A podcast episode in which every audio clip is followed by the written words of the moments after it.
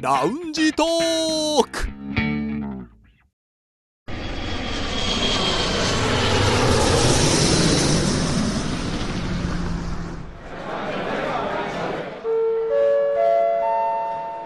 ラウンジトークよりご案内申し上げます。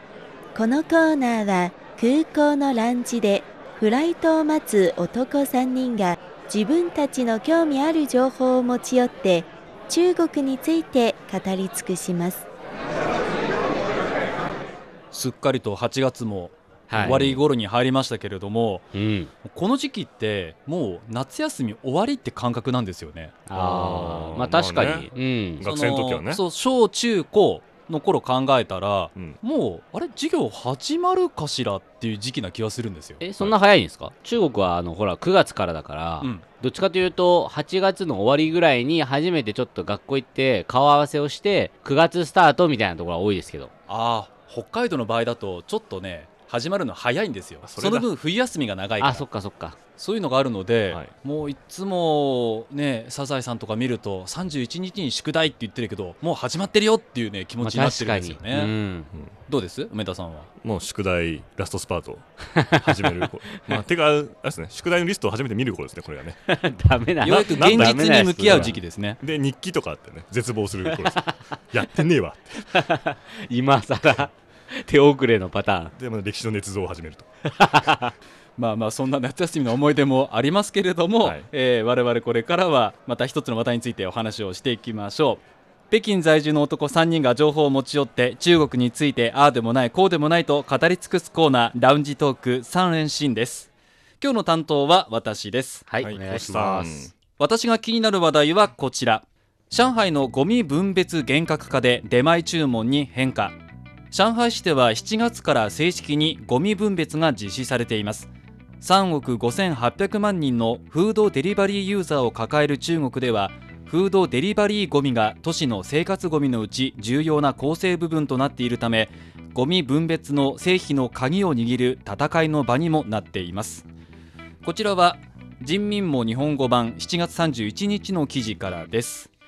まあこのゴミ分別については、うんまあずっとまあ話題には上がってきてますよね。はいはいで特に先日劉さんも番組で話題にしました7月18日ですけども上海で今一番熱い職業はディスポーザー取り付け作業員、ではいこれ紹介しましたよね、このゴミ分別の中で、まあ、乾燥したゴミと水分を含んだゴミの分別が難しいと思っている上海市民は多いそこでその解決方法として水分を含んだゴミを根本から消滅させる方法として直接細かく砕いて下水道に流せるディスポーザーに注目が集まっているということを劉さん紹介しました、はいまあ、そしてこちら私たち住んでるの北京ですけれども日本語部にいるスタッフも今関心は示しているんですよねそうですでねこの前ちょっと話したらちょうど携帯で見てて何してんだろうと思ったら今ゴミ箱探してるってへーそのうんネットショッピングでいいゴミ箱ないかなって探してるって言ってたんですよ何ですかねいいゴミ箱って、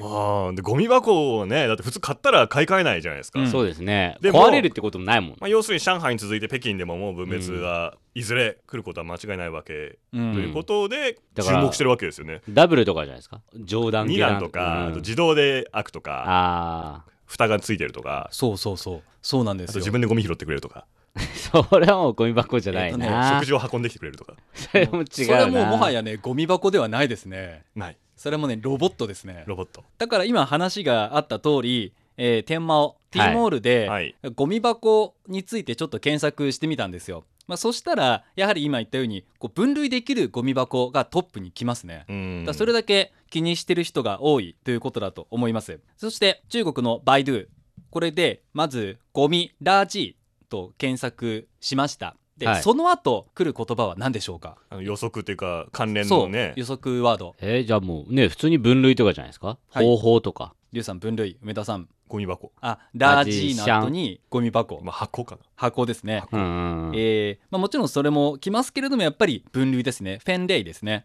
なんだよ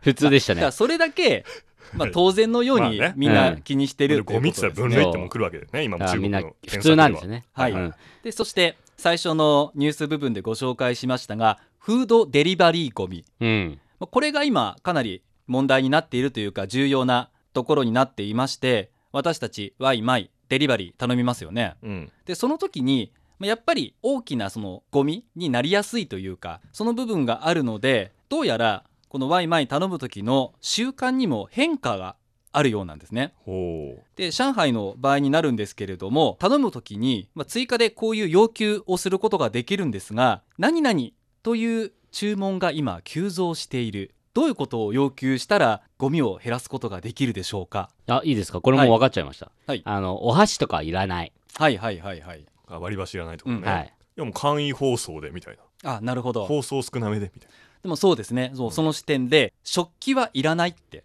うん、食器は不要でも食器不要なあど食器って食器ってあの食べる食器ってことうんああなおるほはどなるおほ箸どとかそうですそうです別に料理は袋に入ってくるわけじゃないまあそれもねお究皿極それ衛な生面でちょっと問題になるんじゃないですかそれは感じはしますけどもその食器はいらないよはいっていう注文が今増えてるんだそうです我々が使っているワイマイまあ、一つ大きなものとしてはアプリでアーラマあありますね、、うんはいこのビッグデータによりますと上海のゴミ分別を開始してから7月1日から24日の中で食器はいらないよと言ったのは前の月に比べてうん476%増えてるそうであす、ーおよそ5倍の人が食器はいりませんとはいお、箸いらないって言ってるところですね、そして同じくメイトワンこれもワイマイのアプリですけれどもこれも7月とあと6月と比べてみまして食器はいらないよっていう注文も4倍になっているということで、まあ、同じような現象が今起きているということですねそして改めて確認しますけれどもこのゴミ分別全部で4種類に分けられます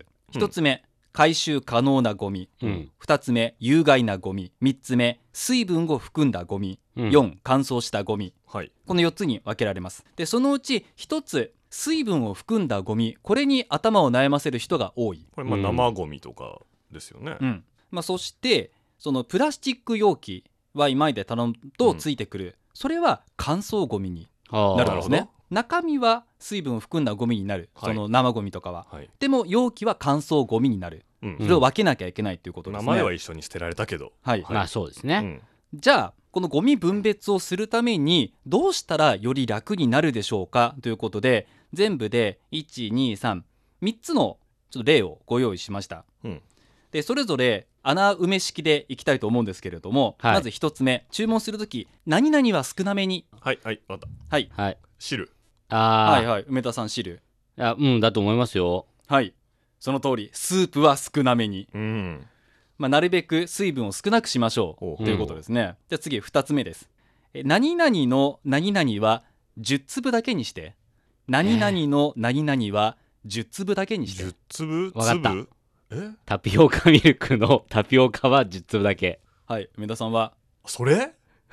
タピオカ正解はタピオカミルクティーのタピオカは10粒だけにして本マジかマジかこれねいくらあっても飲める気がしますけどねでも10粒でお腹いっぱいってうのん残しちゃうからってことですよね要するにねそう残ってそれが水分を含んだゴミになっちゃうからっていうことなんじゃないでしょうかえね、ーそこまではいじゃああともう一つです、はいえー羊肉の何々は何々なしでえー、あ羊肉の何々は何々なしだと分何々かりますよあれでしょ多分でも、何々は何々なしでうんあわかったはいあの、分かったえーじゃあいいよいいよいやいやいやどうぞどうぞ羊肉の串焼きは串抜きではい正解です 焼き鳥カッツねもう串がなかっ飲みた会のら焼き鳥だ串焼きじゃないのになって思うけれどもうん外して、なるほもうど外して肉だけ確かにそうするとゴミは少なくなりうます、ん骨なしかと思ったうん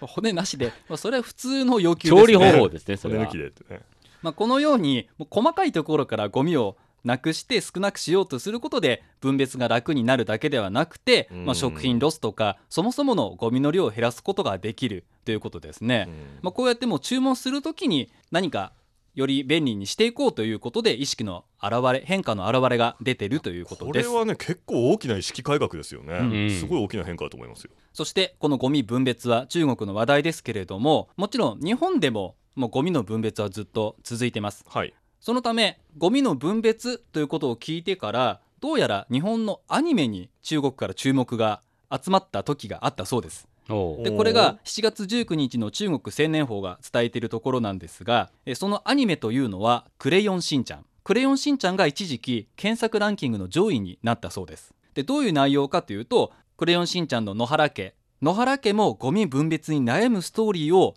中国の人たちは思い出したそうなんですあそういうエピソードがあるんですね、はい確かにありそうでそれを今になって見ると中国の人たちもなんうか共感するっていう、あそういえばあの時うにんゴミの分別でしんちゃん悩んでたぞと、うん野原家悩んでたというのがあったそうですでそれからまた別のアニメではちびまる子ちゃんですうんちびまる子ちゃんの給食当番はつらいよという回がありました、はいい言いそう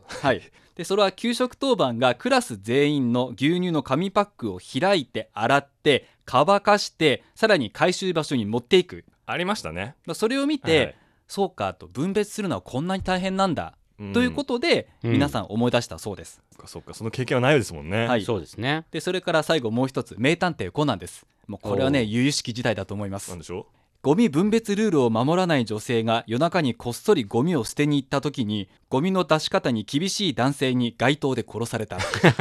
そんな回ありましたうっけゴミ出し殺人事件という話があったそうなんですね、へえーあでもまあね名探偵コナンのあの犯人の動機ってのはバリエーションがありますから、うんそういうのもあったでしょうねまあ、そういうふうにその日本のアニメとかドラマの中ではゴミ分別のシーンも出てくるのでそれを今このタイミングで思い出すという中国人も多いということですう。ん。名探偵コナンはすごい教科書というかね